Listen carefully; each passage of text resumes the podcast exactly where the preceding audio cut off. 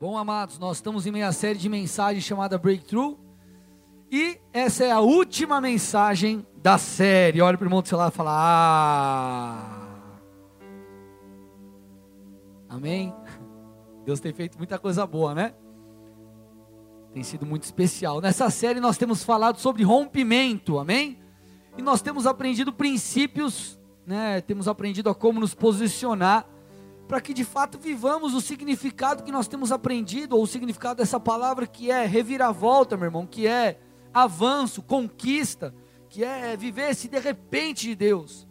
E meus irmãos, a, a obediência aos princípios que nós temos aprendido, e a estação favorável que nós entramos ou que nós estamos, tem nos levado a viver esse rompimento e muita gente já tem testemunhado.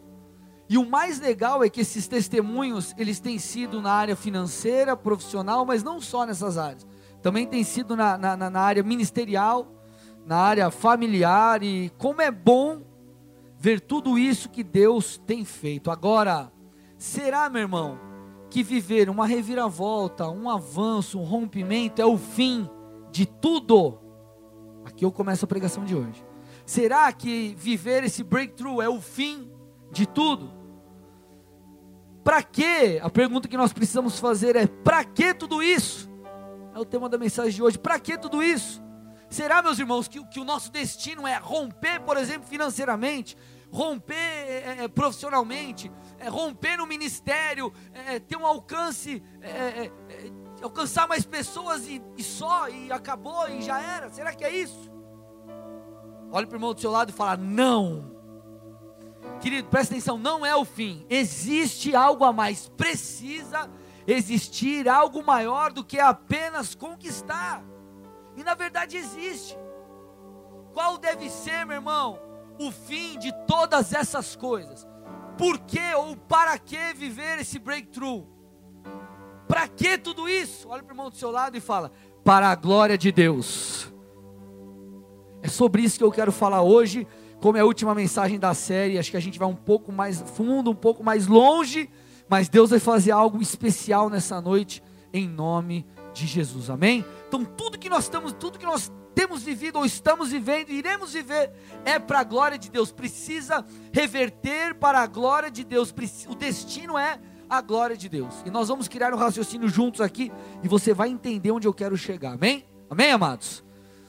A Bíblia fala basicamente sobre dois tipos de vida, se assim podemos dizer: a vida terrena e a vida eterna. Elas são ao mesmo tempo distintas, mas elas estão conectadas ali, estão linkadas uma à outra. Sobre a, a vida terrena, sobre a per, perspectiva apenas terrena, a Bíblia diz em Salmo 144, verso 4, põe na tela aí. Salmo 144, 4. Seus dias, olha lá, gente. Seus dias são como uma sombra passageira. Os nossos dias, meus irmãos, são como uma sombra passageira. Ou o texto diz aqui, ó, o homem é como um sopro. A vida terrena, ela é como um sopro. E se você viver única e exclusivamente sobre a perspectiva terrena, querendo apenas conquistar coisas, de nada vai valer. O texto está falando, ei, a vida é passageira. Ei, ela é como um sopro. Agora, nós precisamos entender que existe o lado espiritual. E a vida pós-morte, na verdade, vai ser. É, a, a, a, o maior número de anos que nós vamos viver é na vida pós-morte, porque será a eternidade. Imagine aí, meu irmão, é, não precisa responder, mas pensa aí, quantos anos você tem? 18, 20, 30, 40, 50, 60. Você já viveu bastante coisa, sim ou não? Dobra isso daí. Se você já viveu 20 anos, pensa daqui mais 20. Agora pensa numa perspectiva eterna. É mais 20, mais 20, mais 20, mais 20, mais 20. E isso não para mais. Nós precisamos entender que a eternidade é uma realidade. Nós teremos que nos deparar com ela. E querido, em quem nós cremos e a maneira que vivemos determina onde e como passaremos a eternidade. Vocês estão aí comigo ou não? Então, se existe essa distinção entre a vida terrena e a eternidade, e a eternidade é muito mais, muito mais tempo do que a vida terrena aqui, qual deve ser a sua grande atenção? Será que você deve focar mais numa perspectiva terrena ou celestial? Será que você tem que viver a vida aqui apenas pensando no campo terreno e se esquecendo que o que você faz aqui ecoará na eternidade? Então, querido, nós precisamos viver aqui na terra com uma perspectiva celestial. Vocês estão comigo ou não? Olha para o irmão do seu lado e fala assim: você precisa viver aqui na terra com uma perspectiva celestial. Então, querido, o que nós temos que fazer? Priorizar a vontade de Deus nas nossas vidas. Priorizar a vontade de Deus, viver para a glória de Deus. Olha o que diz o livro de Eclesiastes, Eclesiastes 2, 4 a 11. Presta atenção, não perca aí, tá amado, a coisa. Não é hora de mexer no WhatsApp, ficar na, rede social. Presta atenção. Vamos construir algo juntos aqui para você não perder a, a vibe aqui da coisa. Olha lá. Eclesiastes 2, 4 a 11 diz: Salomão dizendo: Dediquei-me a projetos grandiosos, construindo casas enormes e plantando belos vinhedos. Fiz jardins e parques e os enchi de árvores frutíferas de toda a espécie. Construí açudes para juntar água e regar meus pomares verdejantes. Comprei escravos e escravas, e outros nasceram em minha casa. Tive muito gado e rebanhos, mais que todos que viveram em Jerusalém antes de mim. Juntei grande quantidade de prata e ouro, tesouros de muitos reis e províncias. Contratei cantores e cantoras e tive muitas concubinas. Tive tudo o que um homem pode desejar. Tornei-me mais importante do que todos os que viveram em Jerusalém antes de mim, e nunca me faltou sabedoria. Tudo o que desejei, busquei e consegui não me neguei prazer algum. No trabalho árduo encontrei grande prazer e recompensa por meus esforços. Olha agora, gente, que ele está falando. Mas ao olhar para tudo que havia me esforçado tanto para realizar, vi que nada fazia sentido. Era como correr atrás do vento. Não havia nada que valesse a pena debaixo do sol. Que declaração, né? Ele está falando, ei, eu conquistei todas as coisas. Eu avancei, trazendo para a nossa perspectiva que eu rompi, e, eu, e foi, a coisa foi. Só que ele está falando, ei, apenas fazer isso, apenas conquistar, não faz sentido, é como correr atrás do vento. Então por que Salomão percebeu isso, meus irmãos? Porque por mais que alcançar tudo aquilo que ele está falando aqui, seja muito bom, se não tivermos um propósito maior, a, a, o alcance, a conquista, o rompimento será como correr atrás do vento. Então, meu irmão, isso me leva a entender que eu preciso buscar um, um, significado maior do que simplesmente conquistar coisas. Agora, a pergunta que não quer calar é: então, pastor, eu não devo conquistar? Então, eu não devo prosperar? Então minha empresa não deve romper, então eu não devo alcançar, lá, é, é, é, alcançar mais coisas, eu não devo viver esse breakthrough.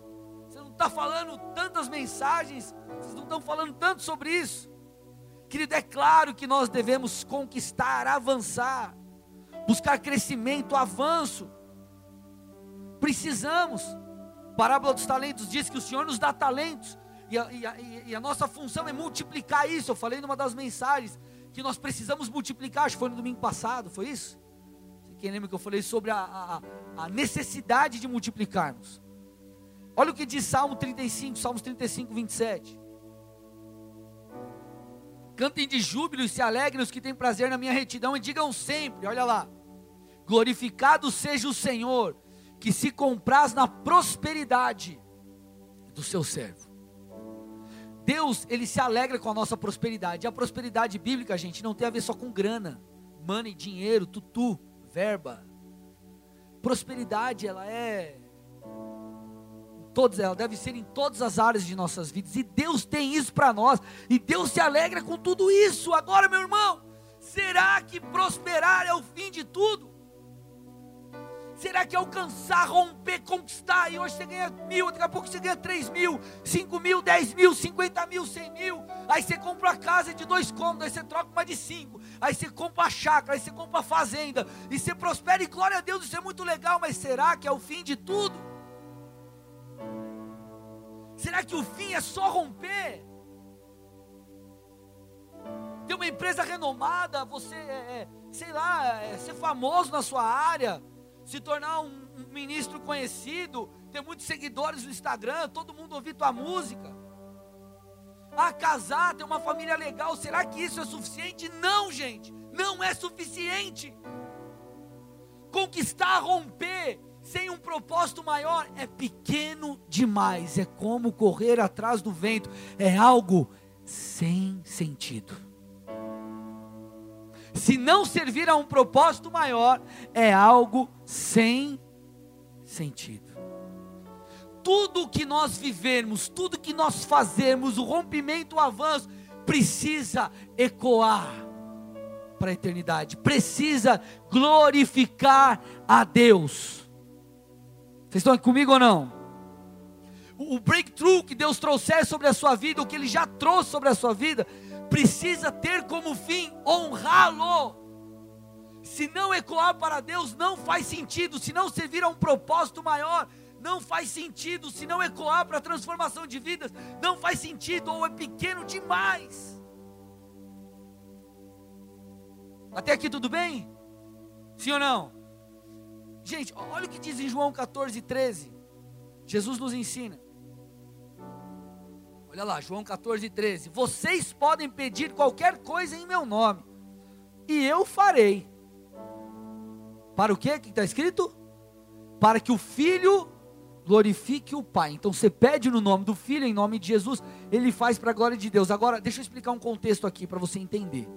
Você não pode ler esse texto de uma forma isolada e achar que o texto está falando assim aí, pede o que você quer, porque Deus, Jesus virou o, o gênio da lâmpada mágica, ou o nome de Jesus é uma palavra mágica que você pegasse uma varinha, tum, e acontecesse todas as coisas. Amém? Jesus não é o Harry Potter, irmão. Vocês estão aqui? Amém? Não é a varinha mágica. Ah, eu uso o nome de Jesus e a coisa acontece. Não é isso. O contexto que Jesus está falando aqui, se você pegar alguns versículos antes, contexto dessa frase de Jesus é acerca das obras, é sobre alcançar ou fazer a vontade de Deus. Então o texto está querendo dizer que quando nós pedimos algo de acordo com a vontade de Deus, Ele vai fazer. Agora, por que Ele fará? Ou para que Ele fará? Não é só para que, que você rompa na sua vida, não é só para. Não, não, não. Qual é o intuito final? Qual é o objetivo? Qual é o alvo? O maior alvo para que o nome de Deus seja glorificado. Olha para o irmão do seu lado e diga assim: o fim de tudo é a glória de Deus e não a conquista pessoal. Fala para o irmão aí: o fim de tudo é a glória de Deus e não a conquista pessoal. Gente, vamos lá, o, assim ó, o fim de tudo, todas as coisas, Jesus precisa ser glorificado. Esse é o alvo, esse é o objetivo. O nome de Deus ser exaltado o nome de Deus ser exaltado. A nossa vida, o que nós fazemos, precisa glorificar o nome de Deus, precisa ecoar para a eternidade. Sabe o que eu quero com essa mensagem? Voltar o seu coração para o propósito correto. Porque vamos lá, gente, quando a gente fala de dinheiro, por exemplo, muitos têm a mentalidade assim: ah, eu tenho que dar dinheiro, eu, eu tenho que dar o dízimo, eu tenho que tem que dar uma oferta. A nossa mentalidade tem que ser assim, ei, tudo é de Deus, eu tenho o privilégio de administrar, de ser um mordomo daquilo que é de Deus. E Ele é tão bom comigo que Ele pede para eu ser fiel no dízimo, o resto fica comigo. E eu tenho que, e eu uso do jeito que eu quiser. Claro, devemos usar de uma forma que glorifique a Deus, sendo bons mordomos. Então, essa tem que ser a mentalidade. Qual, qual que é a mentalidade correta? Ei, a minha vida precisa servir a um propósito, precisa servir a Deus. Deus precisa ser exaltado, o nome dele precisa ser glorificado. Eu preciso servir a um propósito maior do que eu prosperar, do que eu romper, do que, enfim, do que eu conquistar. Porque se a sua vida é baseada em conquistas, você será uma pessoa, querido, que vive sem propósito e vazia. E vazia. Deus quer que as nossas conquistas apontem para Ele e sirvam a um fim. Posso te dar um exemplo? Fala de finanças, que é um exemplo que encaixa em muitas coisas. É, eu estava conversando com o Edu, a gente quer fazer uma estrutura muito legal do teatro, só que quem mexe com isso, quem sabe um pouquinho, é tudo, é tudo muito caro. Você quiser fazer algo muito legal, é, é tudo muito caro. E o Edu, o Edu e o Will vieram com, com algo para mim, eu falei, cara, não tem como a gente entrar com todo esse valor. Vai ser um negócio muito top, gente. E aí eles começaram a se agilizar aí, venderam panetone e não sei o que. E galera, vocês ajudaram, a galera comprou em peso. E ele contou um testemunho para mim que chegou uma pessoa que falou, cara, senti no coração e contribuiu com valor alto. E agora, o que era, o que a gente não conseguiria fazer, conseguiremos fazer, sim ou não, Edu? Vamos conseguir fazer. Por quê? Porque vocês entenderam o propósito e pegaram o dinheiro e semearam e serviram a um propósito. Sabe o que vai acontecer? Muita gente vai ser tocada no dia 22 aqui, muita gente. E sabe o que vai acontecer? Você tem parte nisso. Então, irmão, vamos lá. Por que, que você acha que Deus está te fazendo prosperar? Por que você acha? Para vocês simplesmente jantar toda semana fora? Tudo bem que se for um japonês aí é bênção, né? Pode chamar nós. Mas brincadeiras à parte, será que é para você ter um carro legal? Para você ter uma casa bacana? Isso é muito top. Para você levar a tua mulher para ter uma lua de mel que você nunca teve quando você casou? Glória a Deus, gente, isso é muito legal. E seríamos, seríamos hipócritas se falássemos que não nos preocupamos com isso. Agora, gente, será que esse é o fim? Olha quanta gente tem, tem sido tocada aqui na igreja. Mas por quê? Porque quando nós mudamos, muitos de vocês, porque tem gente que veio depois da mudança, mas muitos de vocês se envolveram financeiramente com mão de obra. E a igreja ficou pronta e estamos aqui de portas abertas, servindo, tocando pessoas. Vocês estão aqui comigo ou não? Por exemplo, hoje teve a inauguração do Instituto Olhar Solidário. Não sei se o Kleber está aí. Está aí o Kleber? Não, né? Acho que não está aí, estava lá na correria. Mas Edenilson, fica de pé, Edenilson, por favor. Edenilson estava lá hoje é, o pessoal tem, tem feito um trabalho muito bacana há muitos anos. Tem tocado vidas, transformado pessoas. Pega o seu dinheiro e dá um destino, irmão. Ajude projetos como esses. Ter grana por ter grana, meu irmão, vamos lá, é pequeno demais. Nossa, eu sou top na minha área, eu, eu sou um mega músico, eu sou um baita produtor, eu sou não sei o que, meu irmão. Use isso para servir a Deus e ao reino. Ah, pastor, eu sou fotógrafo, eu mexo com edição de vídeos, eu sou professor, eu gosto de crianças, sou pastor, não sei fazer nada, mas eu só tenho disposição. Meu irmão, vem, entre algum ministério, sirva a um propósito maior do que você mesmo. Meu irmão, sabe por que eu abri mão da minha carreira para ser pastor? Porque eu entendi que é muito melhor eu fazer isso do que, do que, que essa é a minha história. Não que você tem que sair do mercado para servir a Deus. Vou falar sobre isso daqui a pouco. Mas Deus me chamou para isso e eu sou muito mais feliz hoje do que eu era antes, sendo gerente numa instituição financeira. Por quê? Porque, meu irmão, que privilégio eu tenho de servir vocês, de pastorear vocês. Que honra eu tenho de estar ministrando nesse altar. Então, querido, a vida não diz respeito só a conquistar. Lá, gente. Olha o que diz Romanos 11:36. Pois todas as coisas vêm dele, existem por meio dele. Então, querido, eu e você existimos, não só fomos nascemos, fomos formados, Deus criou o ser humano, mas tudo que nós temos recebido, sabedoria, graça, você tem rompido. Temos escutado testemunhos aqui de pessoas, é mudança no trabalho, é, é o José contou um testemunho para mim, cadê o Zé? Tem algum lugar aí? Zé, quantas, é, duas, três promoções em dois anos, três anos, negócio assim? Três promoções em dois anos e meio, está rompendo, a coisa está acontecendo, glória a Deus. Agora, será que o fim é esse, gente? O texto está falando, ó, as coisas vêm dele, existem por meio dele, porém, diz, e são para ele. Vamos lá, igreja. E são para ele. Olha lá, a ele seja toda a glória para sempre. Amém. Como que você vai exaltar a Deus com a sua vida, com o que você faz, com as suas finanças, com os seus dons, se você não reverte isso para as coisas do reino e para tocar pessoas? Não tem como, gente. É pequeno demais. Só romper, só crescer. Tudo vem dele, a prosperidade, a família, o dom, mas precisa voltar para Jesus. 1 Coríntios 10, 31, olha o que diz. Olha, gente, olha a profundidade daquilo que Deus espera de nós. A gente precisa entender o princípio, olha lá. Portanto, quer vocês comam, quer bebam, quer façam qualquer outra coisa, façam para a glória de Deus. Isso aqui não é um, uma atitude religiosa que você tem que chegar e você vai beber uma água e você fala, Deus, vou fazer isso para te glorificar. Você vai comer, Deus, vou fazer isso para te glorificar. Não é cigarro, é japonês, tá, irmão? Os caras, o pastor tá fumando um bagulho. o que ele está falando assim? Ei, em tudo, Deus precisa ser glorificado no dia a dia, nas pequenas coisas, em tudo o nome de Deus precisa ser exaltado. Em tudo precisa ser exaltado. Agora, sabe o que é mais legal nisso tudo? Além de você dar destino para a sua vida e servir a um propósito maior, você se sente pleno e completo.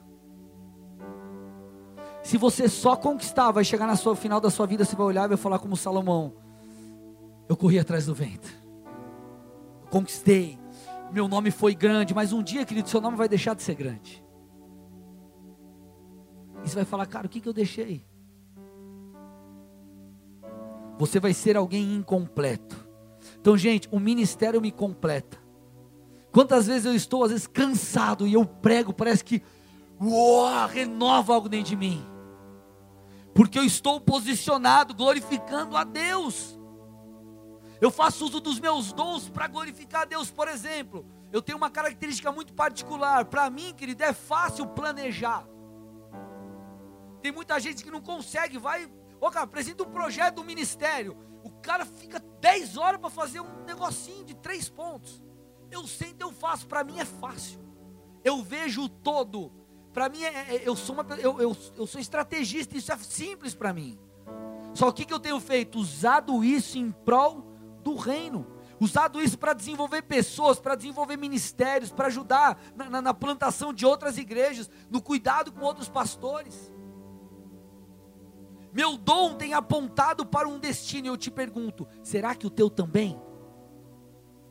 Será que o teu dom tem apontado para um destino? Meu irmão, sabe quando você vai se sentir completo? Quando você entender que você precisa obedecer a dois pilares. O primeiro é viver com Deus. Tem muita gente que faz, faz, faz, faz, faz, mas não tem intimidade com Deus, você não vai se sentir pleno.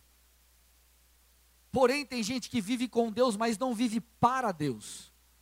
Você precisa viver com Deus, mas você também precisa viver para Deus. O que é para Deus? Servir ao Senhor. Dar um destino à sua vida, dar um destino ao seu dom, dar um destino aos seus recursos financeiros, dar um destino à sua vida, servir a um propósito maior. Gente, eu comecei a me sentir pleno quando eu, eu, não, eu entendi que eu não era apenas alguém que poderia receber algo de Deus, mas eu era alguém que poderia oferecer algo para Deus. Isso pode parecer um tanto estranho, mas é verdade. Deus espera que eu e você possamos servir, Ele nos dá o privilégio de oferecer algo para Ele, para seu reino.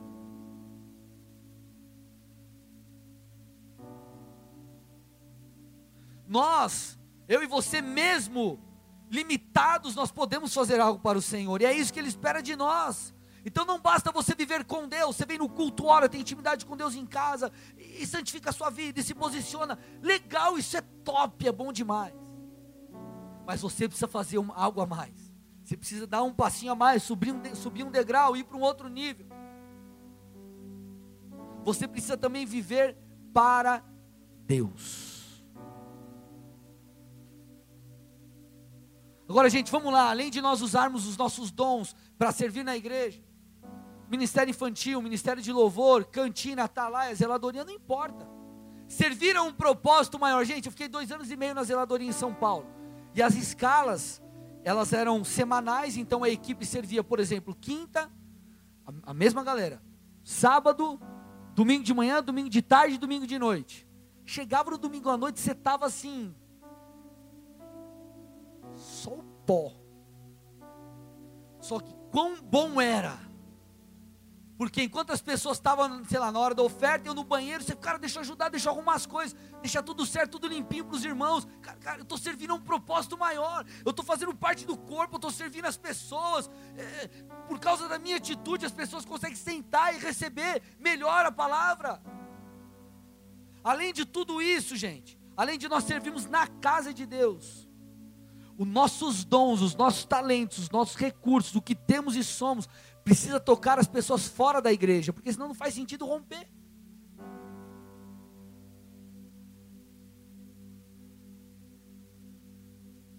Senão não faz sentido romper. Então você tem que buscar excelência, você tem que buscar crescer, sabe para quê? Não só para conquistar. Presta atenção aqui em mim, vocês estão comigo? Mas para exercer influência. Essa é a grande coisa, é o grande motivo pelo qual Deus vai te levar a lugares altos. Não é por grana. Grana, Deus é dono do ouro da prata, cara. Ele pode te dar. Mas por que, que Ele te, te leva a lugares altos? Para que você conquiste influência, para que a sua voz alcance mais pessoas. E assim o reino dele possa avançar. Gente, vamos lá. Quem se acha que é, é, consegue influenciar mais uma pessoa? O Neymar ou jogador de um time, um cara que joga no, no, no, no, time da segunda divisão do Campeonato Paranaense. Quem tem mais influência? Neymar, é só se olhar pro cabelo da meninada quando ele tinha aquele cabelo parecendo calopsita. Você lembra que tinha aquele cabelo de calopsita? Coisa horrorosa, e um monte de gente. Criança, tudo bem, mas um monte de marmanjo. Por quê? Olha pro irmão do seu lado e fala, porque é o Neymar. Aí você começa com a, uma a mulher. Primeiro é a, é a calça, a boca, sei lá como é o nome, aquela mais fechadinha. Daqui a pouco é a boca de sino. Aí sai a moda boca de sino, sai, vou vender essa calça, ninguém mais usa. Aí passa uma semana, volta. Aí passa um tempo, volta. Aí você compra de novo outra calça. Por quê? Porque tem alguém com influência ditando uma tendência, ditando uma cultura. E Deus nos chama para implantar uma cultura, a cultura do reino. Sabe por que nós temos muitas coisas, querido, é, é, distorcidas? Muitas coisas distorcidas. Por exemplo, padrões morais distorcidos. Porque tem a maldita novela que ensina a desgraça. E o que é a novela? Uma voz, uma influência. E aí, aquilo vai ditando conforme o tempo vai passando, uma cultura. E as pessoas começam a viver daquela forma. O que é, por exemplo, a novela, o que é a blogueira, o que é o. Nada mais, nada menos do que alguém com influência soltando o verbo e falando o que pensa. E nós, como cristãos, vivemos numa caixa e não influenciamos aí fora. E não influenciamos aí fora. E aí depois a gente tem que ficar catando caco e as pessoas chegam na igreja destruídas e nós temos que é, é, cara, é fazer toda uma mudança e uma transformação na pessoa. Por quê? Porque a cultura está deturpada. Então, meu irmão, você não precisa ser um mega evangelista, você tem que entender quem Deus te chamou para ser luz no mundo. Deus precisa de advogados cristãos, manicures cristãos, diaristas cristãs, Deus precisa de, de atores cristãos, Deus precisa de pessoas inseridas em, vários, em várias áreas, para quê? Para exercer influência. E você não precisa ser um mega evangelista para isso, você precisa se comportar como um cristão. E se possível, for falar de Jesus de alguma forma, nas suas redes sociais, para os outros, enfim. Você precisa se posicionar e ser luz, emitir luz, emanar luz, ligar essa lâmpada aí, meu irmão, que está dentro de você. Qual que é o nosso problema? Nós buscamos dinheiro, nós buscamos fama, nós buscamos rompimento, nós buscamos ter a melhor empresa do ramo, nós buscamos ser referência em muitas coisas. E uau, que bênção! Mas eu te pergunto, para que tudo isso? Para que tudo isso? Meu irmão, você já parou para pensar que você tem acesso a pessoas que eu não tenho? E que talvez a pessoa que está perto de você também não tem? Nós não estamos dizendo, a Bíblia não está dizendo que você tem que ser tipo um Todd White da vida e lá, e não sei o que, e pregar, vai lá no show de rock e você entra e prega para todo mundo. Não é isso, tem gente que vai fazer isso. Deus quer que você seja a luz no seu meio. Cara, fala de Jesus, chama alguém para a igreja, posta alguma coisa na rede social, manda uma mensagem, alguém que você sabe que há muito tempo não vem na igreja. Eu faço isso. Tem gente que não vê há muito tempo na igreja, eu lembro, eu mando uma mensagem, se eu tenho um telefone, mando um direct, mando uma mensagem no, no, no Facebook. Cara, cadê você? Não tive mais, e aí, como que você está? Lá no seu trabalho, os teus princípios, da maneira que você vive, o que você fala. Tem crente que é crente camaleão. Aí o cara tá no meio da galera do mundo, aí o cara fala palavrão, aí o cara fuma um bagulho, aí o cara toma um negócio. Na hora tá na igreja, oh, glória a Deus, aleluia, bênção. Se você está no começo, está chegando, ainda está tudo bem, irmão. É, Jesus vai ministrar o seu coração. E faz parte do processo de transformação. Agora você já é crente, meu irmão. Que serve a Jesus, meu irmão, não anda como um camaleão, não. Se posiciona, seja luz. Vocês estão aqui ou não? Para quê? Ou por que você acha que Deus te deu um talento? Para você usar em prol do reino, dentro e fora da igreja. Se tem uma empresa, coisa está acontecendo, usa isso para um propósito maior do que só tocar a sua própria vida. Passei da metade da mensagem. Vamos lá, Romanos 12, 6, olha lá.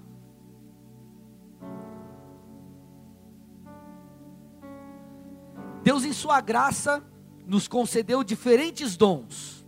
Então ele está falando, Deus nos deu diferentes dons. Portanto, se você tiver a capacidade de profetizar, faça-o de acordo com a proporção de fé que recebeu. Se você tiver o dom de servir, sirva com dedicação. Se você for mestre, ensine bem. Se seu dom consistir em encorajar pessoas, encoraje-as. Se for o dom de contribuir, dê com generosidade. Se for o de exercer liderança, lidere de forma responsável. E se for de demonstrar misericórdia, pratique-o com alegria. Porém, para um fim, então, meu irmão, quando você investe seu tempo e seu talento para Deus, seja liderando uma célula, seja tocando no louvor, limpando a igreja, ou fazendo algo fora da igreja, usando seu recurso para tocar projetos sociais, para tocar, tocar projetos da igreja, enfim, nas artes, cara, enfim, quando você faz isso, você encontra sentido na sua vida você encontra sentido na sua vida. Vocês estão aqui comigo ou não? Agora, nós sabemos que em muitos momentos nos sentiremos cansados e desgastados, porque, meu irmão, é um trabalho árduo. É um trabalho árduo. Quantas vezes não nos sentimos esgotados fisicamente ou até emocionalmente? Então, por exemplo, eu como pastor, o meu cansaço é um cansaço emocional, é um desgaste mental. Eu, eu todos os dias eu preciso tomar decisões, eu preciso. É, e algumas, querido, eu dito o rumo da igreja, eu dito é, rumo de vidas, enfim, de projetos. E muitas vezes nós nos sentimos esgotados. Agora, se você tem vivido dessa forma, entregando a sua vida a Jesus, servindo ao reino de Deus, se dedicando, tanto fora como dentro da igreja, você entendeu isso, você fala, Deus, eu estou tentando fazer minha vida ter sentido. Eu estou procurando caminhar rumo a isso daí. Sabe por que muitas vezes você se sente desgastado? Vocês estão comigo aqui? Eu estou conseguindo me fazer entender? Sabe por que você se sente desgastado? Não porque você é fraco, presta atenção nisso. Mas porque você tem dado o seu melhor. Presta atenção nisso.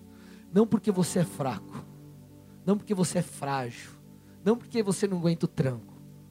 Talvez alguns sim, e aí a pessoa precisa medir isso daí. Mas muitas vezes porque você tem dado o seu melhor e tem semeado a sua vida. Sabe por quê, meu irmão? Muitas vezes eu me sinto desgastado, não porque Satanás me derrubou, ou eu desanimei, mas porque eu estou me entregando 100% a Deus. Gente, eu dou o meu melhor aqui. Para mim, o culto não começou agora, sete horas da noite. O culto começou para mim, sei lá, sete horas da manhã, sete e meia da manhã, quando eu acordei. E comecei a preparar a mensagem. São horas e horas preparando a mensagem, me consagrando, tentando entender o que Deus quer. Então, quando eu, o culto acaba, querido, eu estou muitas vezes esgotado. Só que eu não estou esgotado por motivo de tristeza ou porque eu estou mal abatido, não. Mas porque eu me entreguei no altar de Deus. E é isso que você precisa entender, porque Satanás muitas vezes vem para nos confundir. Olha lá, cara, dezembro você está cansado. Olha lá, por que você está cansado? Porque você se entregou o ano inteiro para Jesus. Você se dedicou, você chorou, você orou por pessoas, intercessores. Galera do Ministério Infantil serviu, galera da cantina ficou lá, muitas vezes não pegou culto. A galera do áudio servindo. Então, meu irmão, sabe o que, que é? Isso daí, querido, é motivo de alegria e não de tristeza. Você tem que falar como Paulo, 2 Coríntios 12, 15, por vocês, ele está dizendo. De boa vontade, 2 Coríntios 12, 15, por vocês de boa vontade me desgastarei e gastarei tudo que tenho. Embora pareça que quanto mais eu os ame, menos vocês me amam, ele está falando, ei, eu vou me desgastar e eu vou gastar. Eu vou desgastar minha vida, eu vou gastar meus recursos financeiros, eu vou fazer isso pelo reino. Eu vou fazer isso pelo reino, para o rei e para o reino. Eu vou fazer, eu, eu, eu vou fazer com que a minha vida toque um propósito maior. Isso desgasta, gente. Agora, o resultado é vidas transformadas, ecoa para a eternidade. E aí você fala, cara, como é bom servir a um propósito maior. Aí os anos se passam, você fala, Deus, muito obrigado, porque eu tenho o privilégio de te servir, eu tenho o privilégio de tocar pessoas, eu tenho o privilégio de usar o meu recurso e tocar pessoas lá fora, pessoas em necessidade. Eu tenho, Deus, obrigado por isso. Obrigado por isso, Jesus. Então, meu irmão, se você tem estado cansado e se encontra nessa mesma condição aqui que eu estou dizendo, eu quero te incentivar a continuar. Renove as suas forças em Deus e continue, porque preste atenção: Deus só enche vaso vazio. Quando você esvazia a sua vida de si mesmo, dá o seu melhor, você abre espaço para Ele te encher. Vocês estão comigo ou não? Sabe quem não se desgasta? Quem não faz nada. Olha para o irmão do seu lado e fala assim: não se desgasta quem não faz nada.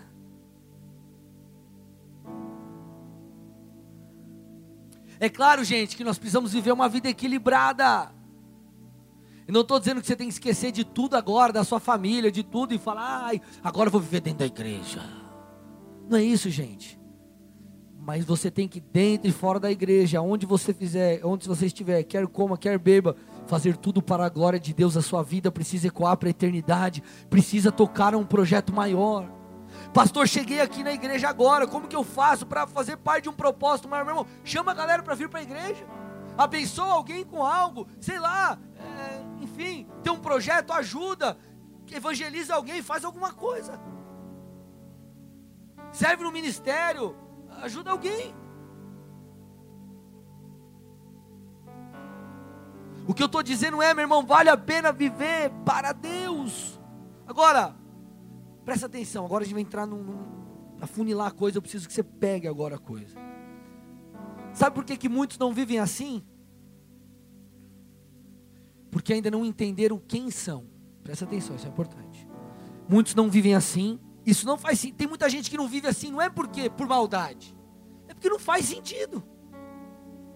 É para a pessoa, tipo, não caiu a ficha, não virou a chave, para ela ainda está tudo. Ela não entendeu isso. Não entendeu é, quem são. E quando você entender quem você é, querido, tua vida vai mudar. Tua perspectiva vai mudar. Você vai viver na terra com uma perspectiva celestial. Olha o que diz 1 Pedro 2,9. Isso aqui, gente, para mim é um RG espiritual. Ele está falando assim, ó. Vocês, porém, são. Vocês quem? Nós. Geração eleita, sacerdócio real. Nação santa, povo exclusivo de Deus. Para anunciar as grandezas daquele que os chamou das trevas para a sua maravilhosa luz. Então, quem somos para Deus? Eu vou falar quem você é. Está dizendo aqui, primeiro ponto, nós somos eleitos. Ou seja, meu irmão, você não é qualquer um. É, você não anda com Jesus porque caiu de paraquedas numa igreja ou por qualquer coisa. Não, você foi escolhido por Deus. Nós temos acesso através de Jesus a misericórdia e perdão, e Ele nos ama. O texto também fala que nós somos sacerdócio real. O que, que significa isso? Nós podemos interagir com Deus, mas além de interagir com Deus, nós também podemos exercer governo nessa terra em seu nome, ou seja, influenciar pessoas, ser luz no mundo, levarmos a, a, luz de Cristo. O texto também fala que nós somos povo santo, ou seja, o pecado eh, não tem mais que fazer parte de nossas vidas. O Senhor nos liberta do pecado, nós somos santificados por Ele. Agora, tudo isso, para quê? Ou que mais o texto está falando? Que nós somos povo exclusivo para anunciar as grandezas de Deus, para servir a um propósito maior. Então, gente, vamos lá, estão comigo aqui? Presta atenção aí. Nós fomos eleitos por Deus, achados por Deus ele nos santificou, nos fez sacerdotes e reis. Nós governamos em nome de Jesus sobre o pecado, sobre as obras de Satanás, e nós fazemos o que? Levamos o reino de Deus para a terra. E o que, que significa isso? Vivermos os, o propósito de Deus aqui, servindo a um propósito maior, tocando pessoas. Amado, presta atenção aqui, ó. O nosso lema de vida tem que ser Estamos construindo um futuro não apenas para nós, mas principalmente para Deus. Repete assim comigo: estamos construindo um futuro não apenas para nós, mas principalmente para Deus. Olhe para o irmão do seu lado e fala assim: você está construindo um futuro não só para você, mas principalmente para Deus. Fala para ele aí. Agora eu te pergunto: será que essa declaração é uma verdade em sua vida? Ou será que você está olhando só para o seu umbigo? Não, eu quero rompimento. Uau! Prosperar, vou avançar. É minha empresa, é minha família, isso e aquilo, e tal e tal. Eu vou, minha música vai tocar no Brasil todo, e não sei o que. Eu te pergunto, para quê? Se a tua vida ecoa só para você, se o resultado é só para você, meu irmão, tem alguma coisa errada. Precisa tocar pessoas, precisa servir a Deus. Quando você, meu irmão, dá destino à sua vida e permite que seu tempo, seus dons, seus recursos, toquem o reino de Deus e outras pessoas, você então entendeu que o futuro que você está construindo não é só para você, mas tem gente pulando nesse barco junto. Sabe o que me alegra? Quando eu escuto, por exemplo, testemunhos de pessoas falando assim: ah, o, o, o, Vinícius pregou, o pastor Marcial pregou, o Marco pregou, foi uma bênção, pastor. Cara, eu me alegro, sabe por quê? Eu não estou construindo um império. Nós estamos aqui glorificando, exaltando o nome do Senhor. Eu quero que meus filhos voem alto. Eu quero que vocês voem alto. Então eu não fico com ciúme, eu me alegro, porque são os meus filhos O meu ministério precisa tocar pessoas, precisa mudar pessoas, eu preciso formar pessoas. E sabe o que é triste? Quando nós vemos, principalmente líderes, olhando para essa situação e, e, falando: puxa, o pastor me cobra demais, puxa, o pastor me exige muita coisa, puxa, o pastor isso, pastor aquilo. Gente, vamos lá. Você quer viver uma vida medíocre ou você quer viver uma vida incrível? Se eu estou te puxando é porque eu segui esse caminho, eu sei que ele é bom e vai dar tudo certo. Então vai na minha que você vai brilhar, irmão. Vocês estão comigo aqui ou não? E é isso que nós precisamos entender. Não existe mais distinção entre clero e leigos. O que, que é isso? O que, que é o clero? Antes era aquela coisa: usado por Deus é o pastor o apóstolo, o bispo, o reverendo, o ministro de louvor, o líder da intercessão, e eu sou o mero irmãozinho que estou sentado numa cadeira ouvindo o grande pregador. Meu irmão, não tem mais isso não. Na verdade, nunca teve. Os homens criaram isso. A Bíblia nos ensina sobre o sacerdócio de todos os santos. Eu e você, nós somos sacerdotes. Nós nos conectamos com Deus e nós tocamos pessoas. Nós servimos a Deus e nós tocamos pessoas. Todos nós somos sacerdotes. Então, meu irmão, você precisa permitir que essa verdade tire você da zona de conforto e te faça dar destino para a sua vida. Dar destino para as suas finanças, para o seu tempo, eh, para a sua família para os seus negócios, meu irmão, meu filho e minha filha, minha esposa, minha esposa é pastora também, mas eles são missionários, sabe por quê? Porque eles me enviam para cá. Muitas vezes eu estou aconselhando pessoas, eu estou preparando a palavra, enquanto muitos no domingo estão passeando no parque, eu estou lá clamando a Deus, orando para trazer uma palavra, e minha família está lá, sem me ter. Então meu filho me envia, meu filho me respalda. Vocês estão comigo ou não? Quando você muitas vezes está servindo no ministério e, e tua mulher às vezes está em casa cuidando do filho, sei lá, vocês estão servindo a Deus. Estão dando destino à sua vida. Vocês estão se, se esforçando. Agora, para isso acontecer, precisa virar uma chave dentro de nós, gente. Vamos lá. Mateus 4,17 diz assim: A partir de então, Jesus começou a anunciar a mensagem. Esta é a primeira mensagem de Jesus.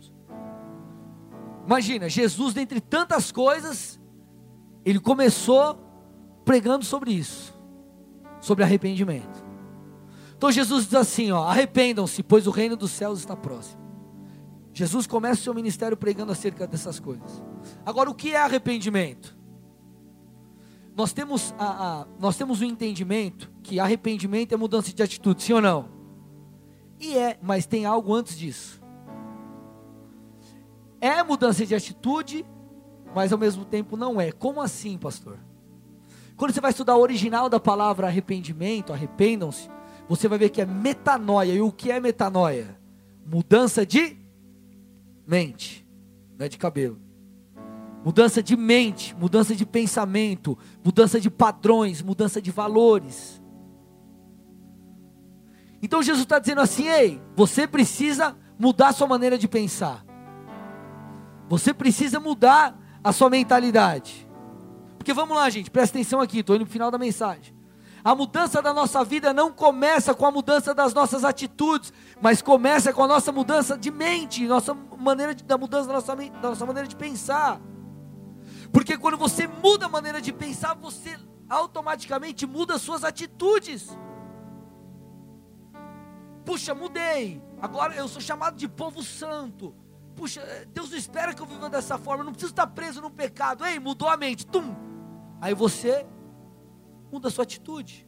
Agora, quando nós apenas mudamos a nossa atitude sem mudar a nossa mente, sabe o que acontece? A mudança é temporária.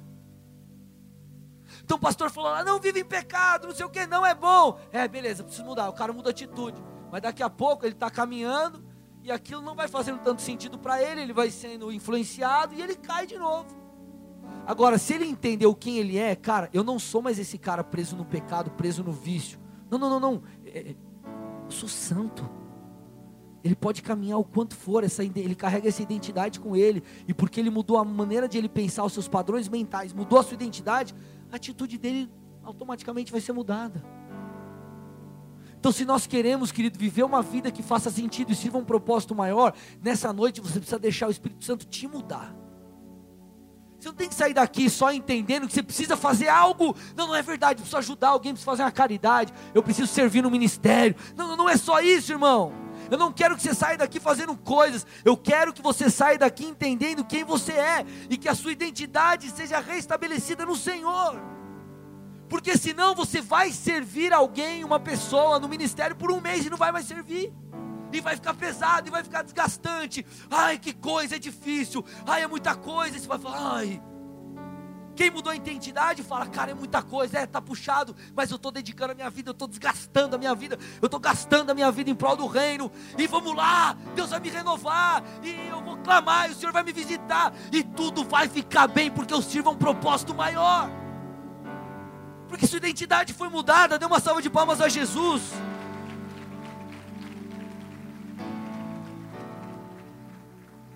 Então nós precisamos de arrependimento. O que é arrependimento? Mudança de padrões mentais, mudança de mente.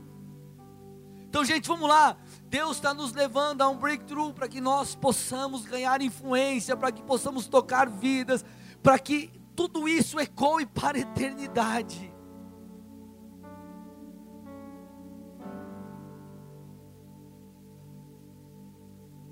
Quanta gente convive com você e você, sei lá, nunca tentou tocar essa vida de alguma forma. Orando por ela, chamando para a igreja, fazendo alguma coisa. Você não precisa ser um mega evangelista. Cada um folder da igreja, faz qualquer coisa. Ajuda alguém, não sei. Deus está te chamando não para você construir um futuro para você, construir o teu castelo. Mas está chamando para você construir um futuro com Ele e para Ele. Você não está edificando o seu império, o seu castelo pessoal.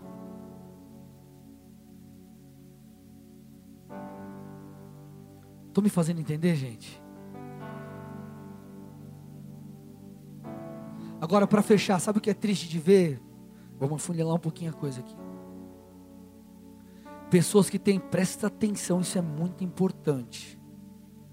E não fique ofendido com o que eu vou falar aqui, amém? Amém, igreja? Tenham maturidade, tudo que eu falo aqui é em amor para vocês crescerem, avançarem, melhorarem. Todos nós juntos. É triste de ver pessoas que têm transformado o breakthrough em pedra de tropeço. Eu vou repetir. Tem gente transformando, tem gente que tem transformado a reviravolta, o avanço, o rompimento, a prosperidade e tantas outras coisas em pedra de tropeço. Como assim, pastor? Querido, a grande maioria aqui entende tudo isso que eu falei. Muitos sabem, não é novidade que eu estou pregando, que seus recursos, seus dons, suas habilidades, seu tempo, tem que ser usado para o reino de Deus. Só que qual que é a questão aqui? No começo as pessoas fazem isso. O cara entende, legal, é, eu, eu entendi, eu preciso mudar, eu preciso fazer algo para Jesus e tal. E a pessoa começa a, a, se posicionar, ela começa a fazer, ela começa a usar os seus recursos, os seus dons, suas habilidades para tocar o rei ao reino. E o resultado é: Deus vai te honrar. Deus vai te honrar. 1 Samuel 2,30, olha o que diz lá, 1 Samuel 1 Samuel 2,30, parte B do texto: honrarei aqueles que me honram.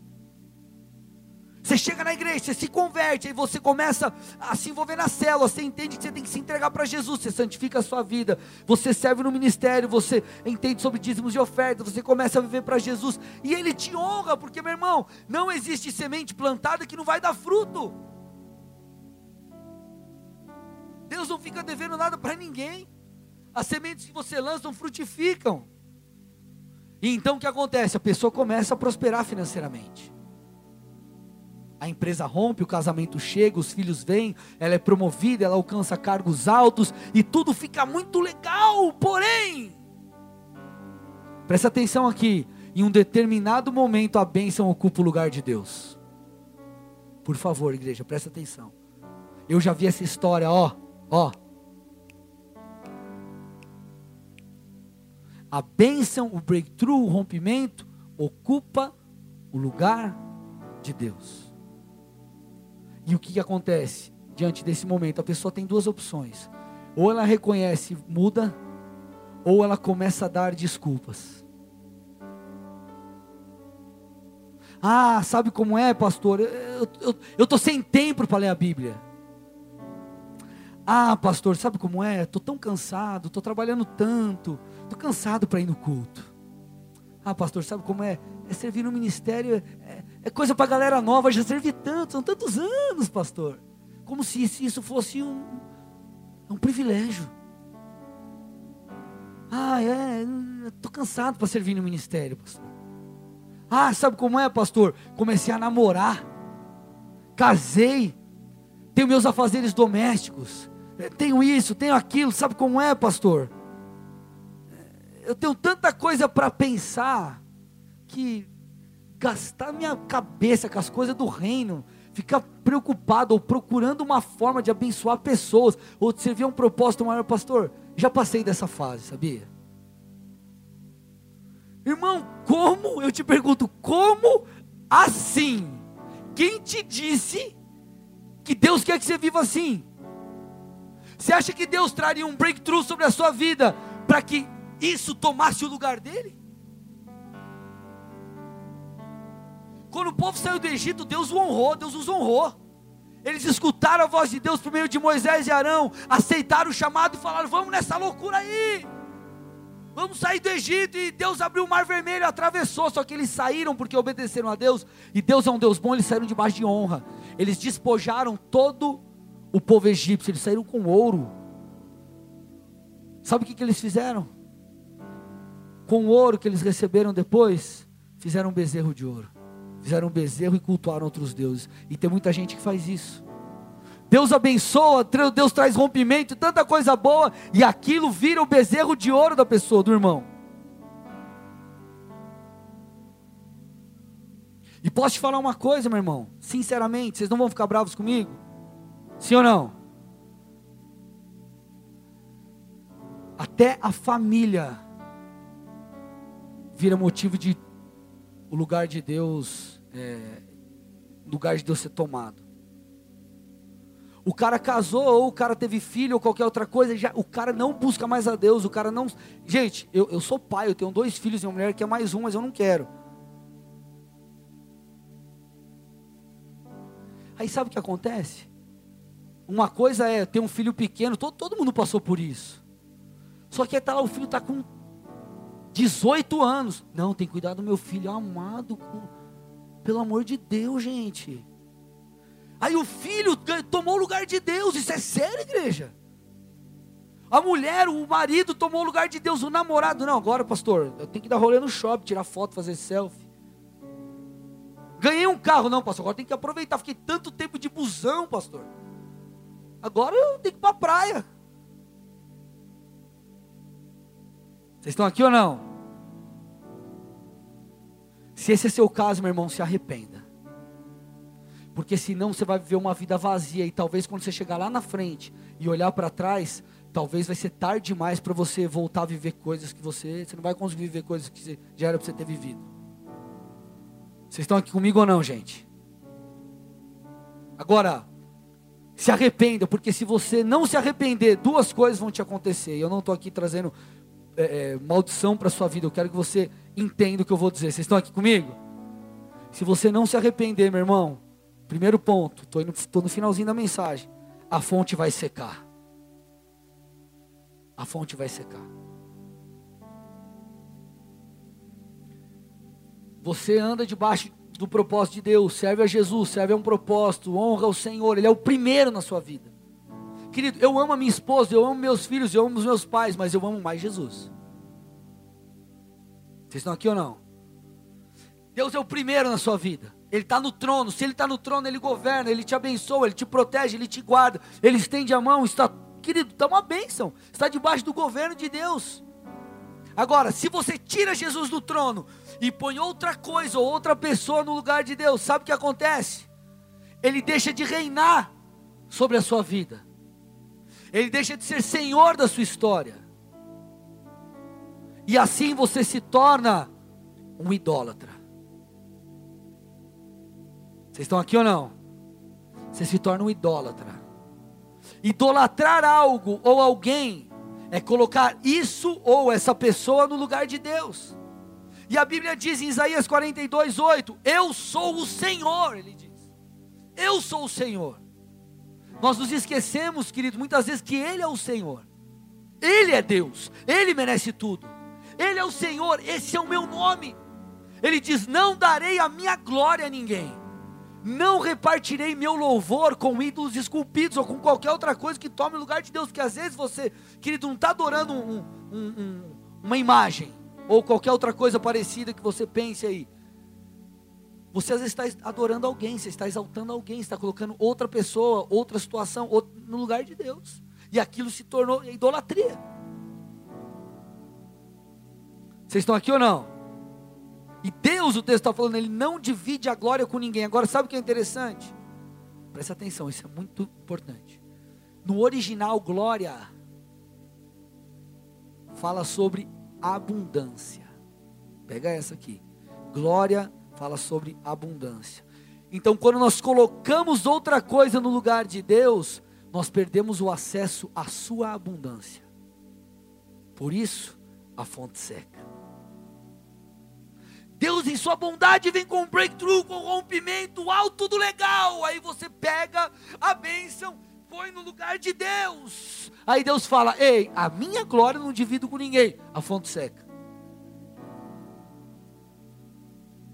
A fonte seca. Então, meu irmão, não espere a fonte secar para você perceber que todo esse rompimento é porque Deus te ama e não porque, meu irmão, Ele quer que isso ocupe o lugar dele na sua vida. Vocês estão aqui ou não? E segunda coisa, aqui a gente fecha. Se você não se arrepender e não mudar, se esse é o teu caso, você vai morrer espiritualmente. você vai se afogar com a bênção. Olha, olha, olha como funciona o processo de uma pessoa que chega na igreja até ela viver um rompimento e morrer espiritualmente muitas vezes. É assim: o cara chega na igreja e se converte, tem um encontro com Jesus e esse encontro muda tudo. Jesus se torna o bem mais precioso dessa pessoa. Então, porque Jesus se torna tudo, ele começa a se posicionar, a santificação chega, a pessoa começa a entender quem ela é, começa então a, a buscar viver para Deus, ela serve no ministério, ela começa a tocar pessoas fora da igreja, fala de Jesus no dia a dia, lá na escola, no trabalho, ela, a identidade dela mudou. Deus, então, vocês estão comigo aqui, gente? Sim ou não? Estão mesmo? Legal, segura mais um pouquinho aí, vamos lá. Deus então vê a fé dessa pessoa, como ela tem obedecido princípios bíblicos, como ele tem, como ela tem eh, se entregado a Jesus. Então, como nós lemos em 1 Samuel, quem honra a Deus, Deus o honra. Então, querido, a empresa cresce, as bênçãos chegam, aí vem o varão, vem a varoa, vem filho, vem dois filhos, vem três filhos, e vem não sei o que, vem um monte de coisa boa. Deus te abençoa e as coisas rompem. Porém, o tempo passa. Então essa pessoa perde o interesse pelas coisas do reino. Por quê? Porque o reino perdeu a importância no seu coração. E querido, isso muitas vezes é sutil. Jesus vai sendo tirado do trono da sua vida. Sabe quando você está sentado numa cadeira e não tem mais espaço para ninguém sentar, vem tua esposa, teu filho, ah, dá um cantinho aqui. Aí quando você vê ele vai empurrando, empurrando e você sai. É assim que acontece, a coisa é sutil. Então você, puxa, que legal, é a bênção. E você vai, querido, se afogando no próprio mar de bênçãos. E você perde o interesse. Aí o cara se afasta do propósito. É, o desinteresse toma conta do coração. Aí nessa posição, querido, a coisa já fica preocupante, porque Satanás começa a te manipular e ele começa a soprar coisas no seu ouvido, dentro do seu coração. O que, que ele começa a falar para você? Ei, sabe qual é o problema? é o teu líder. Sabe qual é o problema? O teu pastor. Sabe qual é o problema? A tua igreja. Sabe qual é o problema? Isso, isso, isso, isso, isso, isso. Aí sabe o que acontece, meu irmão? Você sai do lugar que Deus te plantou. E aí, é para você estar tá plantado nessa terra. Só que você acreditou, porque Satanás mentiu para você, que você tinha que sair dali. Só que você vai procurar outros lugares e você não vai achar, porque a terra que Deus te colocou é aqui, não é lá. E aí, meu irmão, se você caminhar por essa estrada aqui, você pode crer que, cara, para voltar é difícil. Porque você já esfriou, tua cabeça já está a mil por hora e muita coisa já mudou dentro de você. Então eu tenho uma notícia para te dar. Se esse é seu caso, se você está a ponto talvez de se esfriar espiritualmente, ou se a coisa já está começando a caminhar para lá, o propósito já tem é, perdido espaço no seu coração, não faz tanto sentido mais para você essa coisa de, de, de, de, se entregar a Jesus. Eu tenho uma notícia para te dar: o problema não é a sua igreja, o problema não é o seu pastor, o problema não é o seu líder. Sabe qual é o problema? Você. Sabe qual é o problema? Seu coração. Não tem a ver com as coisas, não tem a ver com os outros, tem a ver contigo tem a ver com você.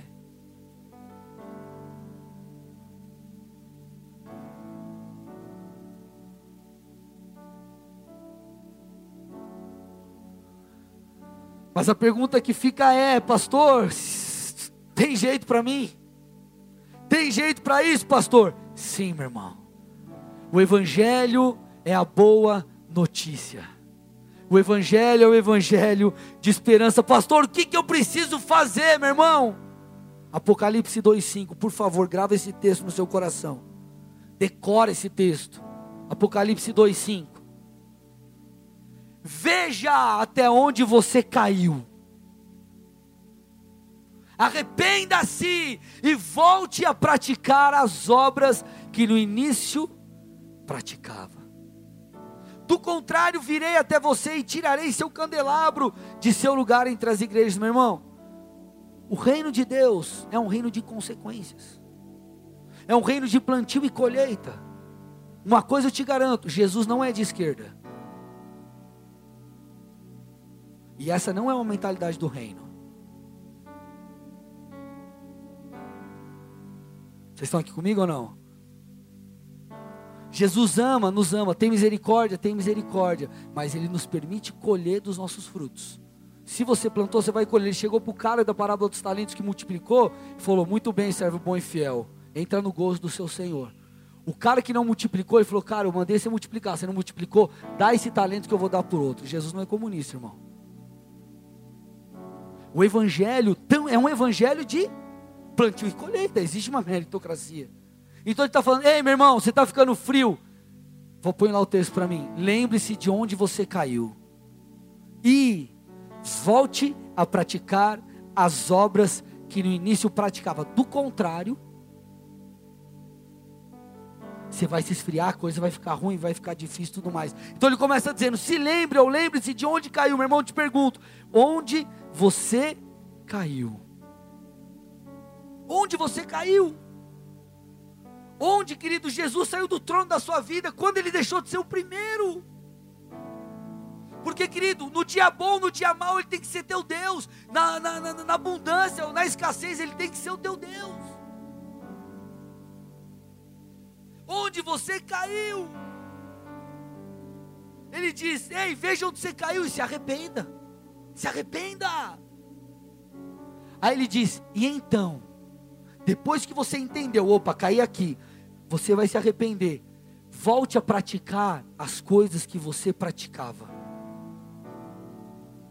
Volte a ser apaixonado por Jesus, volte a falar dele, volte a servir, a pregar, a adorar, a semear, volte a dar propósito à sua vida. Pare de correr atrás do vento e volte, viva uma vida com propósito. Amado, se você não der atenção para essa mensagem, eu vou te dizer: você vai viver uma vida infeliz.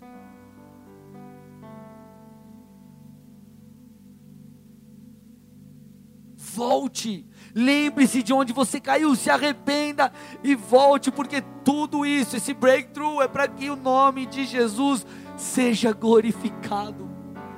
Tudo é para Ele, igreja, tudo vem dele, precisa voltar para Ele. Nada faz sentido se a nossa vida, os nossos recursos, o nosso tempo não tocar a um propósito maior.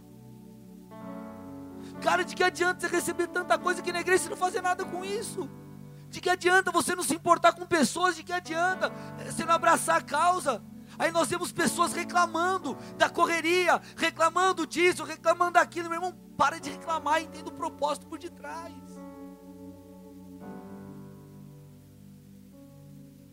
Multiplique o talento que Deus te deu. Entenda quem você é. Nós temos o privilégio de fazer algo por Jesus. Você tem o privilégio de servir no ministério infantil. Você tem o privilégio de servir na cantina. Você tem a honra de ser líder nessa casa, se você o é. Você, você tem um privilégio, igreja.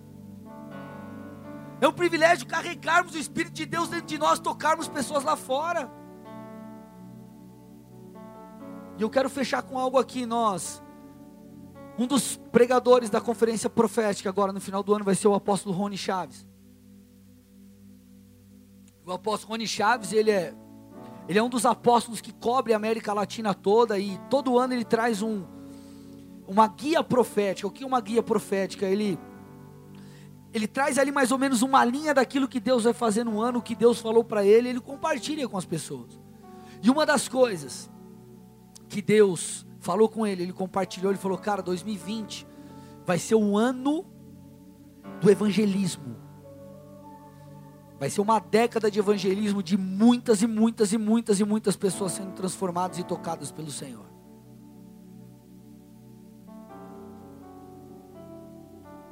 Billy Graham morreu. Acabou de falecer, acho que foi ontem, como é o nome dele? O Reinhard Bonk lá, não sei nem falar o nome dele direito.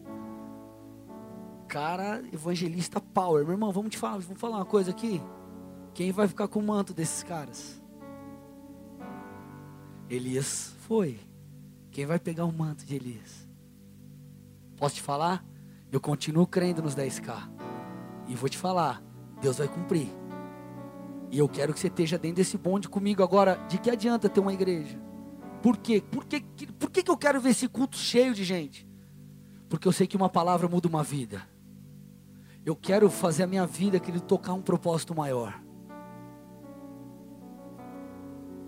Você pode fazer parte desse rio de Deus, tocando vidas, trazendo pessoas para a igreja, chamando pessoas, evangelizando pessoas, sendo instrumento do Senhor lá fora e não aqui só, servindo. Meu irmão, dê sentido à sua vida. Faça a sua vida valer a pena.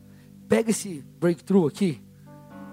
Deus, o que, que eu posso fazer com isso para te exaltar? Como tudo isso pode te glorificar? Feche seus olhos. Curva sua cabeça em nome de Jesus.